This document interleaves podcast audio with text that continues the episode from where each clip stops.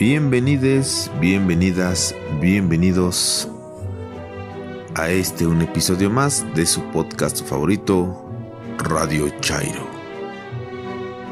Episodio correspondiente al día lunes 14 de septiembre de 2020. Gracias por sintonizarnos. Agradecemos sus comentarios, sugerencias e interacciones en Twitter nos localizan en arroba Radio Chairo. Semanas complicadas, la protesta y la toma de la, de las CNDHs a, a, lo largo de México ha terminado en situaciones violentas, en represión. Ante esta situación, eh, Alejandro Cardiel ha preparado su comentario respecto a este tema, como él bien lo menciona su derecho a disentir ante esta situación. Y bueno, un excelente análisis como siempre de Alejandro. Espero que no, no esto no sea parte o el comienzo de un ataque a sus redes sociales. Ya saben que lo encuentran en arroba alexcardiels.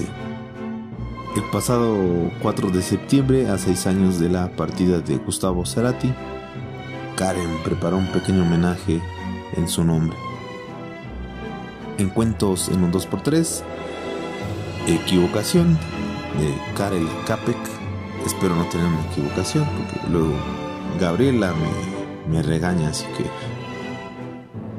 espero no equivocarme. En Incidentes y Aventuras de Viaje, en la última entrega de la serie de el naturalista francés Arthur Morlet, acompañemos a Vladimira Palma, en esta narrativa y en la triste despedida de las ruinas de Palenque. En la sección literaria, un artículo de Joaquín León, el de Cameron, voz de Gabriela, y con la temática de la peste bubónica y del impacto de la pandemia en la sociedad medieval. Comenzamos.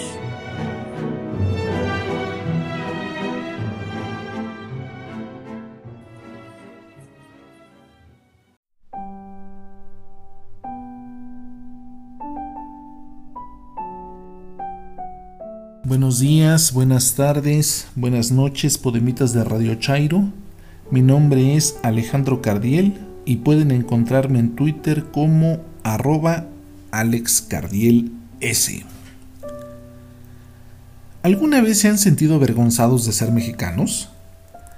Para mí, por ejemplo, cada mundial de fútbol es el marco para llenarme de oprobio y vergüenza ¿De qué otra manera se puede reaccionar cuando los energúmenos nacionales hacen desmanes en otros países?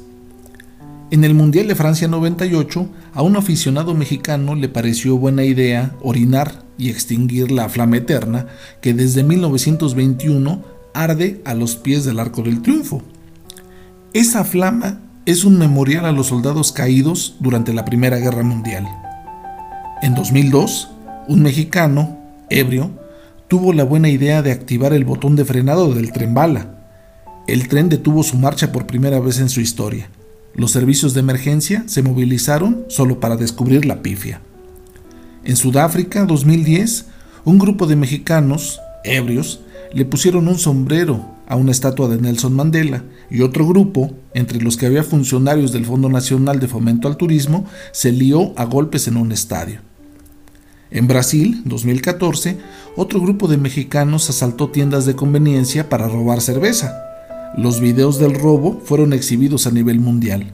Además, en todos los estadios, y a pesar de las prohibiciones, los fanáticos no dejaron de corear el ignominioso grito homofóbico. Algo menos frívolo, pero igual de vergonzoso, han tenido que explicarle a algún extranjero, no latinoamericano, qué sucedió en Ayotzinapa? ¿Cómo le explicarían a alguien de Alemania o Inglaterra que el ejército mexicano estuvo involucrado en la desaparición de 43 estudiantes? Personalmente, ya viví esa experiencia. Ese fue uno de los peores días de mi vida. Nunca había sentido tanta vergüenza, tanto oprobio. Y cuando me hicieron la pregunta, ¿cómo permitieron eso? Me hundí en mi asiento pidiendo que me tragara la tierra. ¿Cómo permitimos eso? ¿En qué momento normalizamos las decenas de miles de muertos y desaparecidos de los gobiernos neoliberales y de la llamada guerra sucia? ¿En dónde perdimos el rumbo o el camino? Con estos antecedentes como contexto de lo que para mí representa la vergüenza, es que quiero dar mi opinión del actual movimiento feminista, especialmente del que mantiene ocupadas las instalaciones de la Comisión Nacional de los Derechos Humanos y que me sirve para darle título a esta colaboración. Nunca en ningún gobierno se había tenido tanta libertad para la manifestación de ideas como en el actual. Nunca. Desde el inicio de este sexenio, los grupos identificados como de acción directa, bloque negro y similares de oscura procedencia y más oscura ideología e intereses han causado destrozos en innumerables manifestaciones, sobre todo en la Ciudad de México. Los grupos autodenominados feministas no han sido la excepción y hoy por hoy se han manifestado con una violencia nunca antes vista en administraciones anteriores. Sin objeción alguna, sus demandas son justas, a saber, aborto libre y gratuito, alto a la violencia feminicida, igualdad de oportunidades laborales, alto a la discriminación, paridad de género y más, mucho más.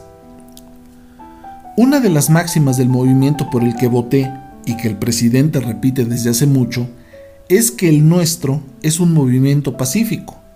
Nunca rompimos un solo vidrio, pontifica el presidente. Otra máxima es el de la libre expresión de ideas, con responsabilidad. Sin embargo, algo sucede que la manifestación de ideas se ha vuelto, en este contexto, un auténtico deporte extremo. Cuando leo en Twitter que las mujeres no tienen acceso a puestos laborales en la administración pública y que los puestos a los que acceden no son puestos de mando, comento, con toda la responsabilidad, que su información es imprecisa. En el SAT, dependencia en la que laboro desde hace 20 años, el 60% de la plantilla son mujeres. Y no solo eso, en 20 años el 80% de mis superiores jerárquicos han sido mujeres. No de ahorita, desde siempre. Ese comentario me valió una retaíla de insultos que a la fecha me sorprende. Sin embargo, nadie me ha desmentido. La información es pública, basta con hacer la consulta en Internet. En otra publicación afirmaban que el acceso a la UNAM era discriminatorio contra las mujeres. De la misma manera, comenté que ese dato era impreciso. Los números de ingreso y egreso también son públicos. Curiosamente, en lo relativo a la UNAM, el 55% de la población corresponde a las mujeres. Y no solo eso, sino que además ya son casi 50-50 en carreras que antes eran exclusivas de hombres, como las ingenierías o la arquitectura. Eso no es todo. Lo interesante, para mí, no es el número de ingreso, sino el de titulados, donde la proporción es abrumadoramente de mujeres. Las mujeres se titulan más. El resultado fue el mismo. Los insultos, las imprecaciones, los agravios, las ofensas y hasta las amenazas inundaron mi comentario en la red social Twitter. En una marcha en la que venían causando destrozos, comenté que no estaba de acuerdo en que se manifestaran de esa madera. Y no solo eso, lo que me movió a comentar no fueron los destrozos per se, sino el hecho de que un grupo de mujeres sacaran a golpes de su marcha al periodista Genaro Villamil. Manifesté mi desacuerdo, pero además comenté que no pueden excluir a los hombres de la solución de sus demandas cualquier solución debe pasar forzosamente por educarnos o reeducarnos como hombres y como sociedad. También comenté que el mayor número de feminicidios se dan en el Estado de México y que las manifestaciones no habían tocado con una sola manta al gobernador en turno. Comentarios como, claro, ahora el macho nos va a decir cómo debemos organizarnos, y amenazas del tipo ojalá asesinen a todas las mujeres de tu familia inundaron mi Twitter. ¿En serio? Oigan, en buena onda, relájense un chingo. No quiero organizarlas. Estoy manifestando mi opinión de manera responsable. Después de muchos comentarios por el estilo, decidí no volver a decir absolutamente nada sobre el movimiento feminista. Ironías de la vida. Pasadas las manifestaciones del 8 de marzo y el paro nacional que convocaron, una amiga feminista me preguntó mi opinión sobre lo que sucedía. Le expresé mi voluntad de no decir nada y le platiqué, grosso modo, lo que comenté momentos antes. Su respuesta me dejó helado. Tu indiferencia también es violencia. Luego entonces, opinar es malo, no opinar es peor. Hoy por hoy, y con todo este antecedente, quiero manifestar, con toda responsabilidad, que no estoy de acuerdo en cómo están haciendo las cosas las personas que tienen tomada la Comisión Nacional de los Derechos Humanos. Esto no quiere decir, ojo, bajo ninguna circunstancia, que no esté de acuerdo con sus justas demandas. Solo no estoy de acuerdo en la forma en que hacen las cosas. Y no estoy de acuerdo no porque no respeten el inmueble, sino porque se están comportando como golpistas. Una de las reglas básicas de la negociación es que los emisarios o mediadores son intocables.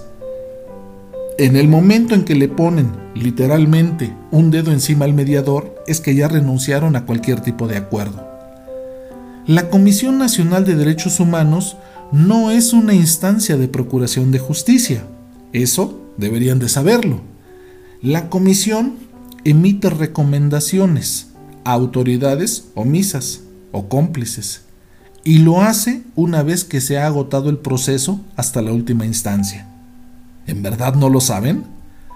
Hoy por hoy, con toda responsabilidad les digo que me siento avergonzado del golpeteo a las instituciones y al proyecto de nación por el que voté y al que apoyo.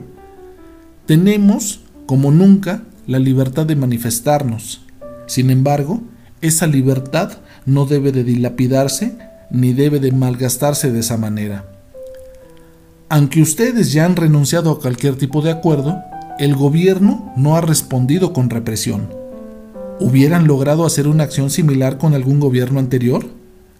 Hoy manifiesto mi inconformidad con este tipo de acciones y lo hago con la plena conciencia de que disentir en estos menesteres es, hoy por hoy, un deporte extremo. Votamos por una transformación pacífica y en ese proceso nunca rompimos un solo vidrio. Debemos de continuar en esa línea y aunque sea políticamente incorrecto, manifestarnos en contra de cualquier acción violenta. Hoy, una vez más, con estas acciones que atentan contra la transformación pacífica, me siento avergonzado. Espero que no interpreten esta opinión como un ataque a sus demandas. ¿Tenemos o no en una democracia derecho a disentir? Yo considero que sí. Muchas gracias por su atención.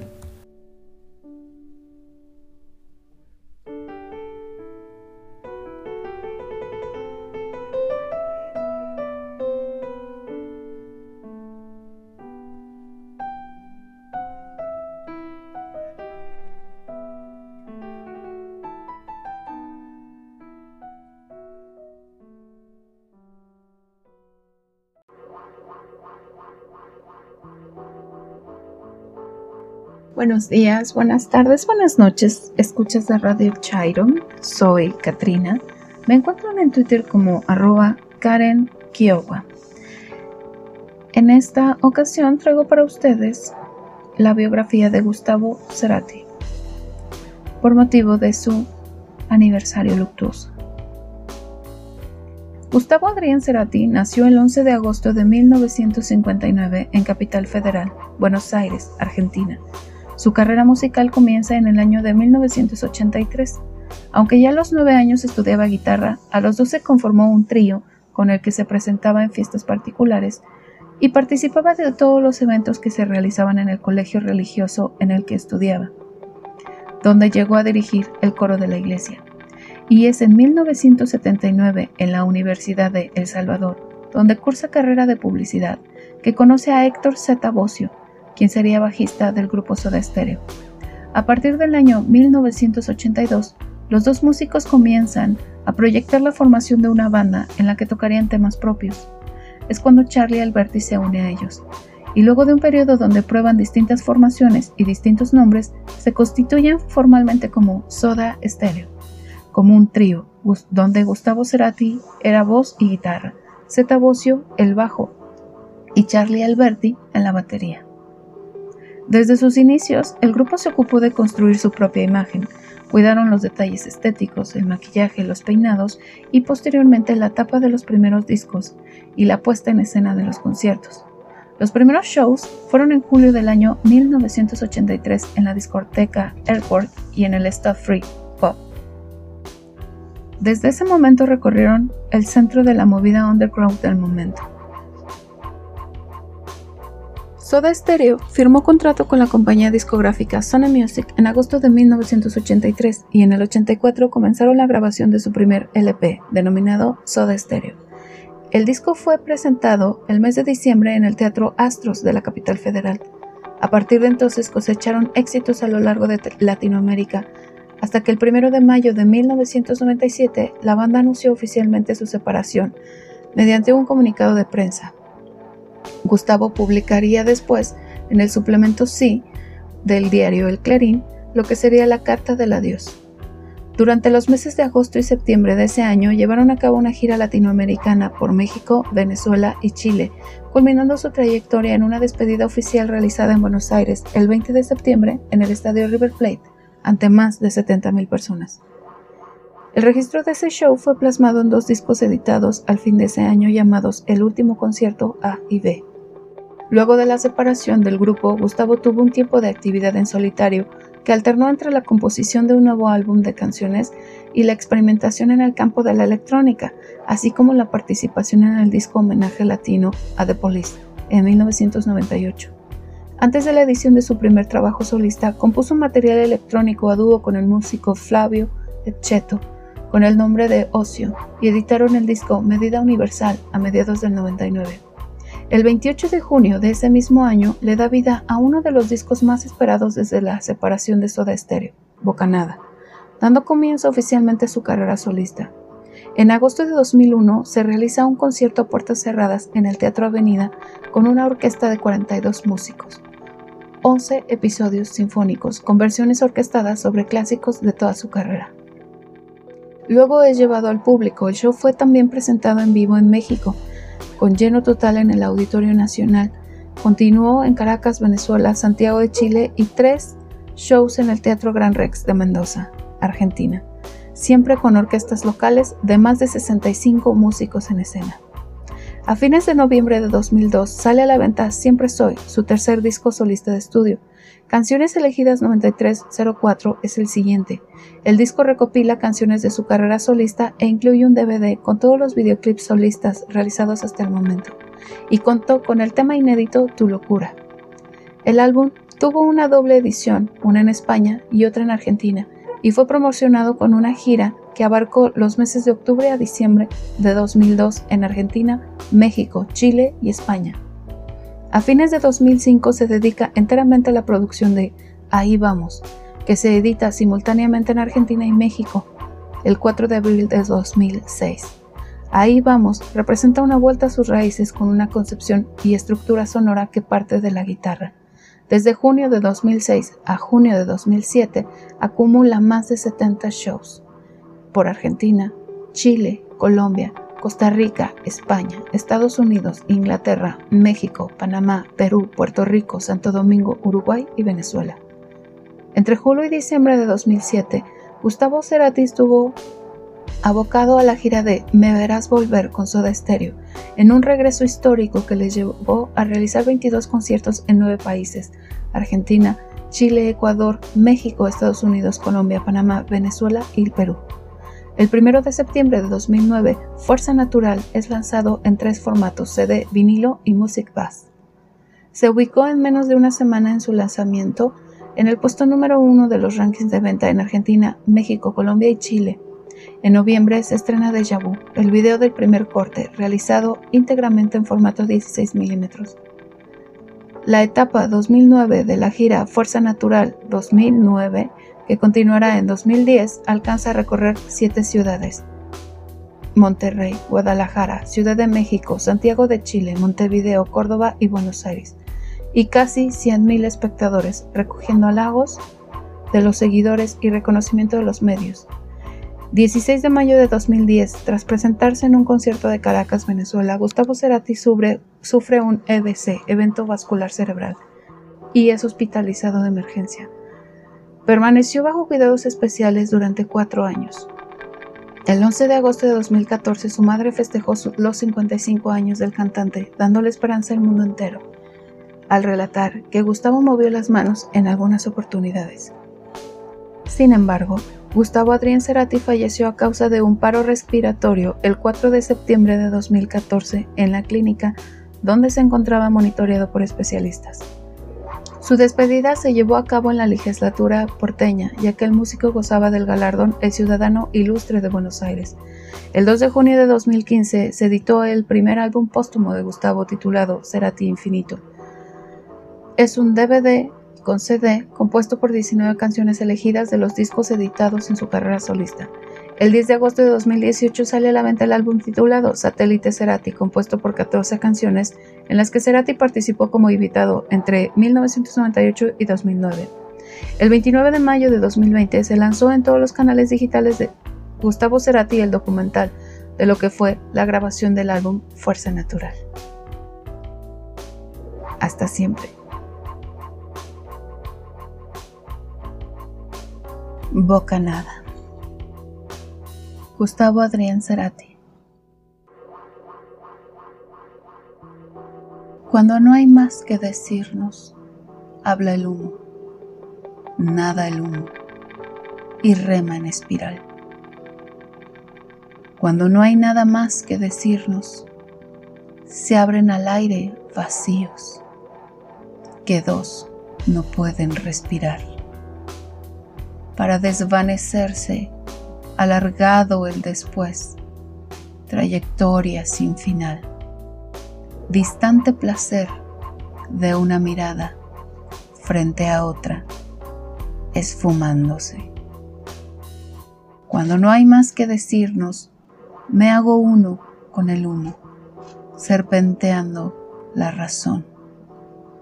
De todo aquello decidido, se estira el tiempo y me olvido me olvido como vos.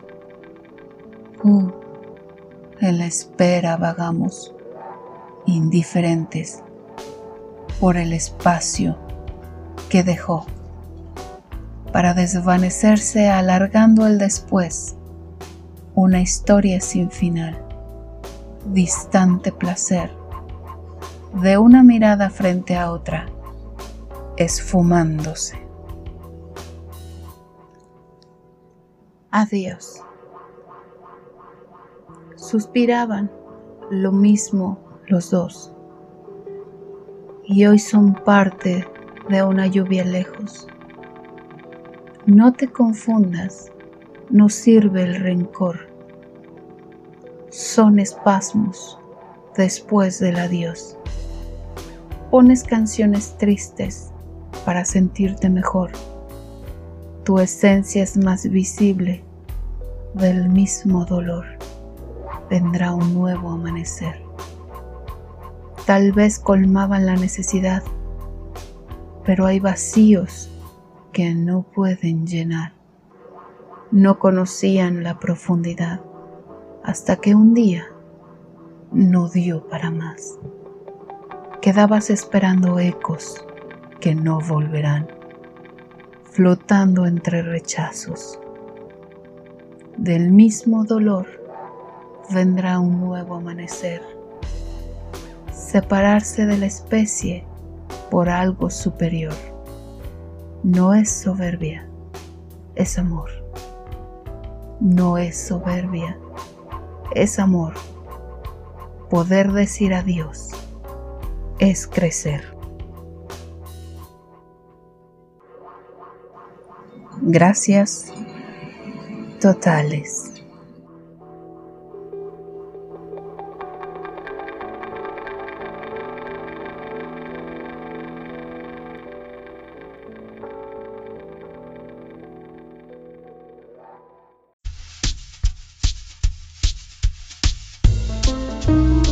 Hola, mi nombre es Gabriela, Gaby para los cuates y no cuates.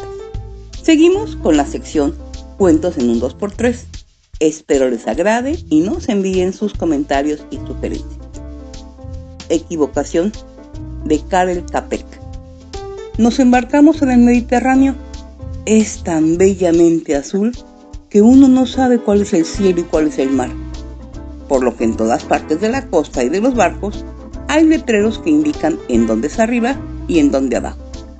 De otro modo, uno puede confundirse. Para no ir más lejos, el otro día nos contó el capitán que un barco se equivocó y en lugar de seguir por el mar, puso rumbo al cielo. Y como el cielo es infinito, no ha regresado aún y nadie sabe dónde está.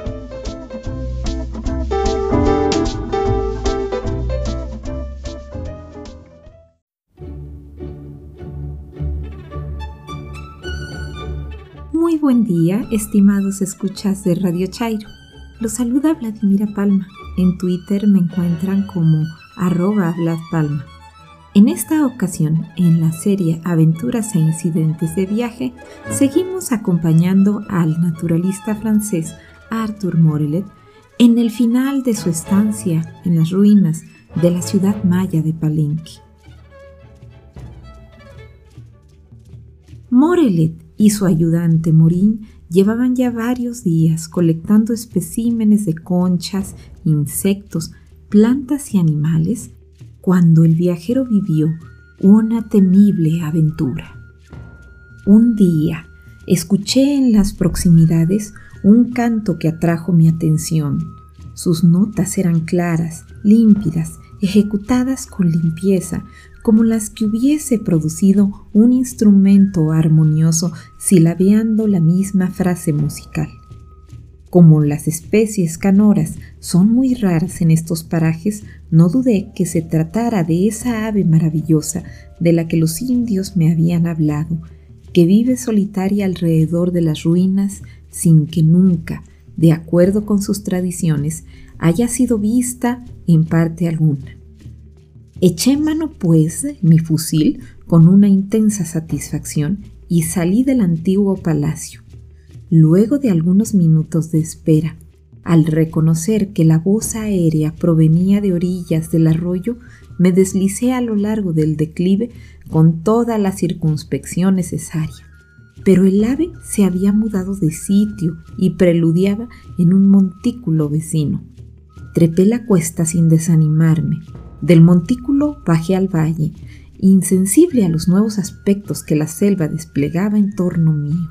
Dejé a mis espaldas los túmulos y las ruinas antiguas que nos servían habitualmente de puntos de referencia, siempre siguiendo de matorral en matorral, de claro en claro, de maleza en maleza al objeto de mis deseos. A menudo las notas resonaban en mi oído, distintas y vibrantes como un canto de triunfo. Yo sentía esa emoción febril que conocen los cazadores y todavía más los naturalistas. Examinaba ardorosamente todas las ramas. Mi dedo apretaba ya el gatillo del fusil. Luego, una melodía lejana me sumió en la confusión sin que perdiera mi obstinación. Sin embargo, las notas se alejaron poco a poco y pronto solo llegaron a mí en la forma de un eco debilitado. Por fin cesaron del todo y yo me quedé solo, perdido en la inmensidad de la selva. En un principio, la sensación de peligro no pasó por mi cabeza. Estuve escuchando largo tiempo, inmóvil, y cuando estuve seguro que no había ya esperanza alguna y que el pájaro burlón me había abandonado, volví sobre mis pasos orientándome maquinalmente de acuerdo con mis impresiones recientes. Caminé algún tiempo sin abrigar una sola inquietud, distraído por las plantas y los insectos que cogía en mi camino. Sin embargo, no tardé en darme cuenta que los aspectos que se sucedían no despertaban ninguna reminiscencia en mi memoria. La selva, despejada de su bosquecillo, estaba llena de altos oquedales sobre un terreno muy accidentado. Grandes árboles de base piramidal proyectaban a la distancia su vegetación secular, y del terreno que formaban sus restos se elevaban palmeras enanas de la altura de nuestros helechos. Un estremecimiento cruzó por mis venas. Trepaba con ansiedad el costado por cuyos declives yo ascendía, y desde aquel punto parecía culminante. Paseaba mi vista en todas direcciones, pero solo divisaba la espesura condensada de la selva. Mi corazón latía con violencia, corría hasta un árbol y abrazándolo con toda la energía de la desesperación, logré subir de rama en rama hasta su copa. ¡Ay! Con un sentimiento de espanto, mis ojos se detuvieron ante un océano de verdor que se enseñoreaba hasta el horizonte y que pareció sin límites. Bajé, confusos ruidos zumbaban mis oídos, llamé a gritos a mi compañero. Después me senté al pie de un árbol y me apreté la frente con las dos manos, como tratando de sacar de ella una idea que pudiera salvarme. Pero en realidad no pensaba, sentía ese vértigo que paraliza las facultades cuando nos encontramos suspendidos sobre el vacío. Toda mi sangre afluía al cerebro. Moralmente estaba aniquilado. La situación de un hombre perdido en el bosque es la más cruelmente dramática que quepa imaginar. Para formarse una idea de ella, habría que haber pasado antes por todas sus angustias. Ignoro cuánto duró la postración de, mi inteligencia. Por fin me puse en pie, siempre lleno de ansiedad, pero capaz de poner de acuerdo mis pensamientos y tomar una determinación. El día podía durar aún cuatro horas. Había bastante tiempo para orientarme. Y he aquí lo que, lo que hice. Escogí el lugar mismo donde el azar me había colocado como base de mis operaciones y resolví en principio no perderlo de vista. Pasara lo que pasara. Un árbol colosal cuya corteza blanqueé y algunas piedras que amontoné lo señalaban a lo lejos, por entre los claros de la selva. Mi proyecto consistía en caminar desde ese punto hacia los alrededores en todas direcciones hasta que pudiese encontrar algunos indicios que me permitieran orientarme. Con dificultades, Morelet logró regresar a las ruinas de Palenque. Ya anochecía y estaba cansado y hambriento. Esta experiencia le mostró al viajero lo peligroso que son las junglas. Aún así, cuando tuvo que partir del lugar, lo hizo con tal nostalgia, una que conocemos quienes hemos tenido la suerte de encariñarnos con parajes similares. Nos despediremos de Palenque con las palabras de Morelet y los espero en la siguiente entrega del podcast para continuar con otras aventuras. Con pesar, dejamos esos lugares llenos, no diría yo de recuerdos, pero sí de una indiscutible poesía. Debemos revelar las consideraciones vulgares que determinaron nuestra retirada. La provisión de arroz y de judías negras de la que nos alimentábamos desde hacía diez días llegaba a su fin. Nos hacían falta los productos de la cacería. El bosque no daba frutos. Solo teníamos como recurso las conchas del arroyo. Fue el hambre, pues, el motivo de nuestra deserción, el que nos condujo obligadamente al pueblo. Ya el sol había salido cuando bajamos las gradas del antiguo palacio. El eco repetía las mismas notas que cada mañana resonaban al despertarnos. El picamaderos picoteaba troncos huecos y sonoros. Los colibríes susurraban a lo largo de los frisos y las cornisas.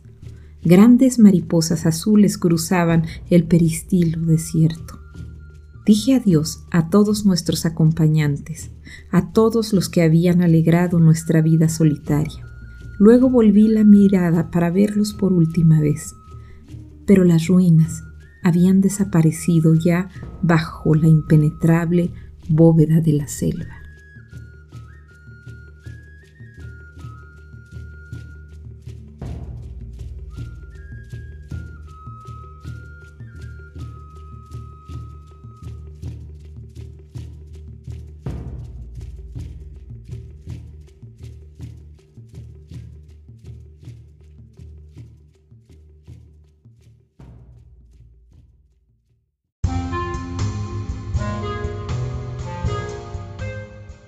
Hola, mi nombre es Gabriela. Gaby, para los cuapes y no cuapes. Mi Twitter es arroba papian con Y inicial, H después de la P y M final. Hoy les traje el artículo de opinión titulado El de Cameron, el libro de relatos que atraviesa una pandemia. Fue escrito por Joaquín León y publicado el 4 de mayo de 2020. Giovanni Boccaccio retrató a una sociedad acorralada por la peste bubónica en su libro El de Cameron y cuestionó cómo preservar la vida en una pandemia sin destruir a su comunidad y cómo hacerla perdurar sin las vilezas que la enfermar.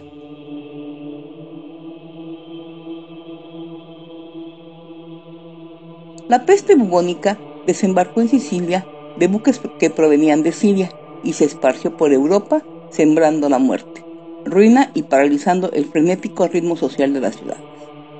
En 1348, el mundo de Giovanni Boccaccio y el destino de la ciudad de Florencia cambiaron de manera dramática.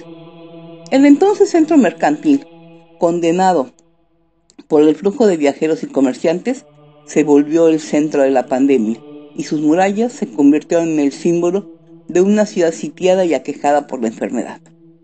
El comercio se detuvo, la comunicación entre poblados y regiones cesó, y los florentinos adoptaron el distanciamiento social como una medida que probó en ese momento ser ineficaz ante una enfermedad de la que se sabía poco, que se ignoraba cómo se transmitía no por contacto humano, sino por la mordedura de pulgas, roedores o parásitos. Y con la aparición de bubones negros en el cuerpo, mataba a sus víctimas apenas pasado el tercer día. Vacía casi de habitantes, la ciudad veía enfermar y morir por millares a sus ciudadanos, desprovistos de sacramentos, medicina o consuelo. Muchos habían huido de la ciudad al campo, abandonando propiedades y dejando atrás a sus enfermos, y otros, retenidos por la pobreza, la necesidad o la esperanza, permanecieron recluidos en sus casas. Las víctimas de la peste bubónica perecían en soledad y anunciaban la muerte a sus vecinos con el hedor de sus cuerpos, que, ante la insuficiencia de los cementerios, eran transportados en tablillas de madera y enterrados por centenas en fosas comunes. Más de 100.000 personas murieron al interior de las murallas de Florencia entre los años 1347 y 1353, y en Europa más de un tercio de su población. Con las ciudades diezmadas por la enfermedad y la hambruna, la peste, al igual que ahora supuso la profundización de una crisis social que había comenzado tiempo atrás y el quiebre de, un sistema ya de por sí descompuesto. Se levantaron los estatutos sociales, se abatió la autoridad de leyes divinas y humanas, y se democratizó el sistema estatal al minar la oposición económica de sus oligarquías. Con la quiebra de los Bardi, los Perucci, los Acciaoli, un nutrido grupo de acaudadas familias florentinas responsables de la actividad bancaria de la ciudad, a causa de una serie de deudas no saldadas por el rey de Inglaterra, Eduardo III, y el rey de Sicilia, Roberto d'Anjou, Florencia se encontraba al filo de la balanza. Aún con el florín de oro, la moneda más influyente del momento, la capital económica de Europa se hallaba desposeída de liquidez, hambrienta por el desabasto de víveres y en las entrañas de una de las pandemias más letales registradas en la historia moderna. Con la peste bubónica, el ritmo de la vida se interrumpe, se pierde el respeto a la propiedad privada, se rompen los lazos familiares y se suspenden los rituales mortuorios tan importantes para la sociedad medieval. El paseo, la fiesta y la congregación se vuelven prácticas que atentan contra el bienestar y la salvaguarda común. La plaza pública se vacía y los lugares de reclusión, el chalet, la casa y la alcoba, se reorganizan para hacer espacio a la vida plena de los habitantes. En esta encrucijada, Boccaccio, escritor y pensador humanista italiano, imaginó en su Decameron un cuentario medieval escrito durante los últimos años del paso de la peste por Europa a un grupo de jóvenes florentinos resguardados en una casa de campo, huyendo de la ciudad. Lejos del caos, la comitiva, siete mujeres y tres jóvenes nobles, hacen uso del tiempo y el confinamiento para contarse historias inspiradas en las verdades más ruines de la sociedad florentina e imaginar, acompañados de las bondades de la ficción, un orden que se contrapone al paraje desolador económico por la peste y la crisis económica. La peste, al igual que ahora, supuso la profundización de una crisis que había comenzado tiempo atrás y supuso el quiebre de un sistema ya de por sí descompuesto. El de Cameron, 100 historias contadas a lo largo de 10 días, es una respuesta del, paso de la, la peste por Italia, una suerte de maratón verbal lleno de humor, erotismo y tragedia que recorre completo el espectro del comportamiento humano, sus pretensiones aristocráticas, debilidades eclesiásticas, negocios chuecos y matrimonios desvielados. Una descripción hilarante pero mordaz de cómo los humanos no se preocupan lo suficiente el uno por el otro y de la facilidad por la que intercambian sus ideales por placeres más inmediatos y recompensas tangibles. Estas historias, contadas en voz de los diferentes miembros, son el recuento de una comunidad que frente a la peste se revela enferma de antemano. Para Boccaccio, un audaz observador, la pandemia es una puesta en escena que muestra las debilidades del gobierno, las instituciones y la sociedad. Un orden social normalizado que desde hace tiempo producía injusticia, inequidad y violencia, y espectáculo de muerte, bestialidad, degradación y ruina. La etimología del título de su obra, calcada del examen medieval, tratados teológicos que narraban los seis días de la creación, alude a los diez días de relato a las afueras de Florencia y apunta a la creación de un mundo nuevo a través del pensamiento y la literatura.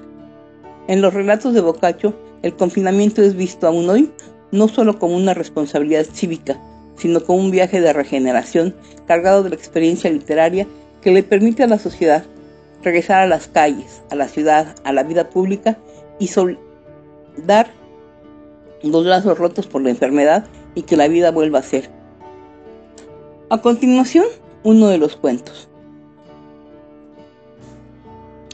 El cocinero Chichibio. Currado Gianfixi se distinguía en nuestra ciudad como hombre eminente, liberal y espléndido, y viviendo vida hidalga, halló siempre el placer en los perros y en los pájaros, por no citar aquí otra de sus empresas de mayor monta. Pues bien, habiendo un día este caballero casado con un halcón suyo, una grulla, cerca de Peretora, y hallando que era tierna y bien cebada, se la mandó a su vecino, excelente cocinero, llamado Chichibio, con orden de que se la asase y aderezase bien. Chichibio, que era tan honrado como parecía, una vez aderezada la grulla, la puso al fuego y empezó a asarla con todo esmero. Estaba ya casi a punto y despedía el más apetitoso olor del ave cuando se presentó en la cocina una aldeana llamada Bruneta, de la que el cocinero estaba perdidamente enamorado. Y percibiendo la intrusa el delicioso bao y viendo la grulla, empezó a pedirle con empeño a Chichibio que le viese un muslo de ella. Chichibio le contestó canturreando, no lo esperéis de mí, Bruneta, no lo esperéis de mí. Con lo que Bruneta, irritada, saltó diciendo, pues te juro, por Dios, que si no me lo das, de mí no has de conseguir nunca ni un tanto así. Cuanto más Chichibio se esforzaba por desagraviarla, tanto más ella se encrespaba. Así es que al fin, cediendo a su deseo de apaciguarla, separó un muslo del ave y se la ofreció. Luego, cuando les fue servida por radio a ciertos invitados, advirtió aquel la falta y extrañándose de ello, hizo llamar a Chichibio y le pregunté, le preguntó qué había sido del muslo de la grulla. A lo que el tramposo veneciano contestó en el acto, sin atascarse. Las grullas, señor, no tienen más que una pata y un muslo. Amoscado entonces Currado opuso. ¿Cómo diablos dices que no tienen más que un muslo? ¿Crees que no he visto más grullas que esta? Y sin embargo, señor, así es, como yo os digo, y si no, cuando gustéis os lo demostraré con grullas vivas, arguyó Chichibio. Corrado, no quiso enconar más la polémica por consideración a los invitados que presentes se hallaban, pero le dijo, puesto que tan seguro estás de hacérmelo ver a lo vivo, cosa que yo jamás había reparado ni oído a nadie, mañana mismo yo dispuesto estoy. Pero por Cristo, vivo te juro que si la cosa no fuese como dices, te daré dar tal paliza que mientras vivas habrás de acordarte de mi nombre. Terminado con, esta, con esto la plática por aquel día, al amanecer de la mañana siguiente, Currado, a quien el descanso no había despejado el enfado, se levantó junto y ordenó que le aparejasen los caballos. Hizo montar a Chichibio en un jamelgo y se encaminó a la orilla de una laguna, en la que solían verse siempre grullas al despuntar el alba. Pronto vamos a ver quién de los dos ha mentido ayer, si tú o yo, le dijo al cocinero.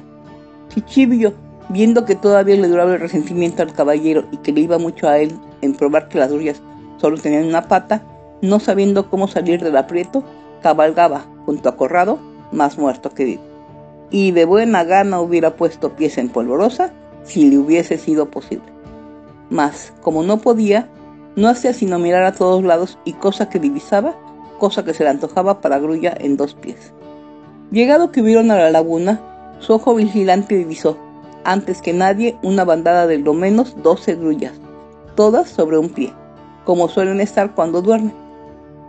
Lo contentísimo del hallazgo asió la ocasión por los pelos y dirigiéndose a Currado le dijo, Bien claro podéis ver, señor, cuán verdad era lo que yo ayer le dije. Cuando aseguré que las grullas no tienen más que una pata, basta que miréis aquella.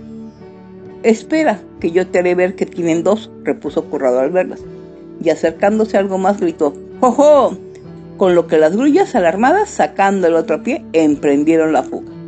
Entonces Currado dijo, dirigiéndose a Chichibio, ¿Y qué dices ahora, comilón?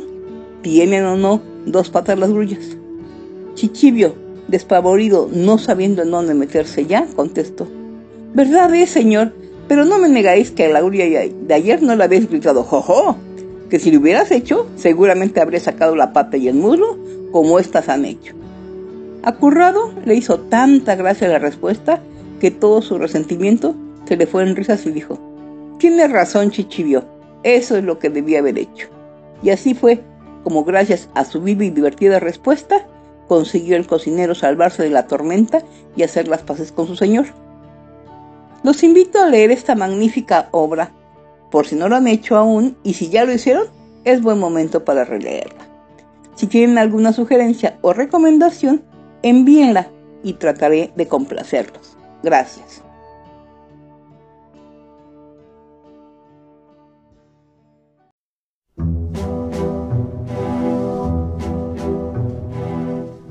Muchas gracias por sintonizarnos. Esto fue todo por este episodio. Espero que el podcast haya sido de su total y completo agrado. Comentarios, sugerencias e interacciones en arroba Radio Chairo en Twitter. Y pues nos estamos oyendo la próxima semana. Nos escribimos por Twitter. Mi comentario personal, hagan el amor y no la guerra.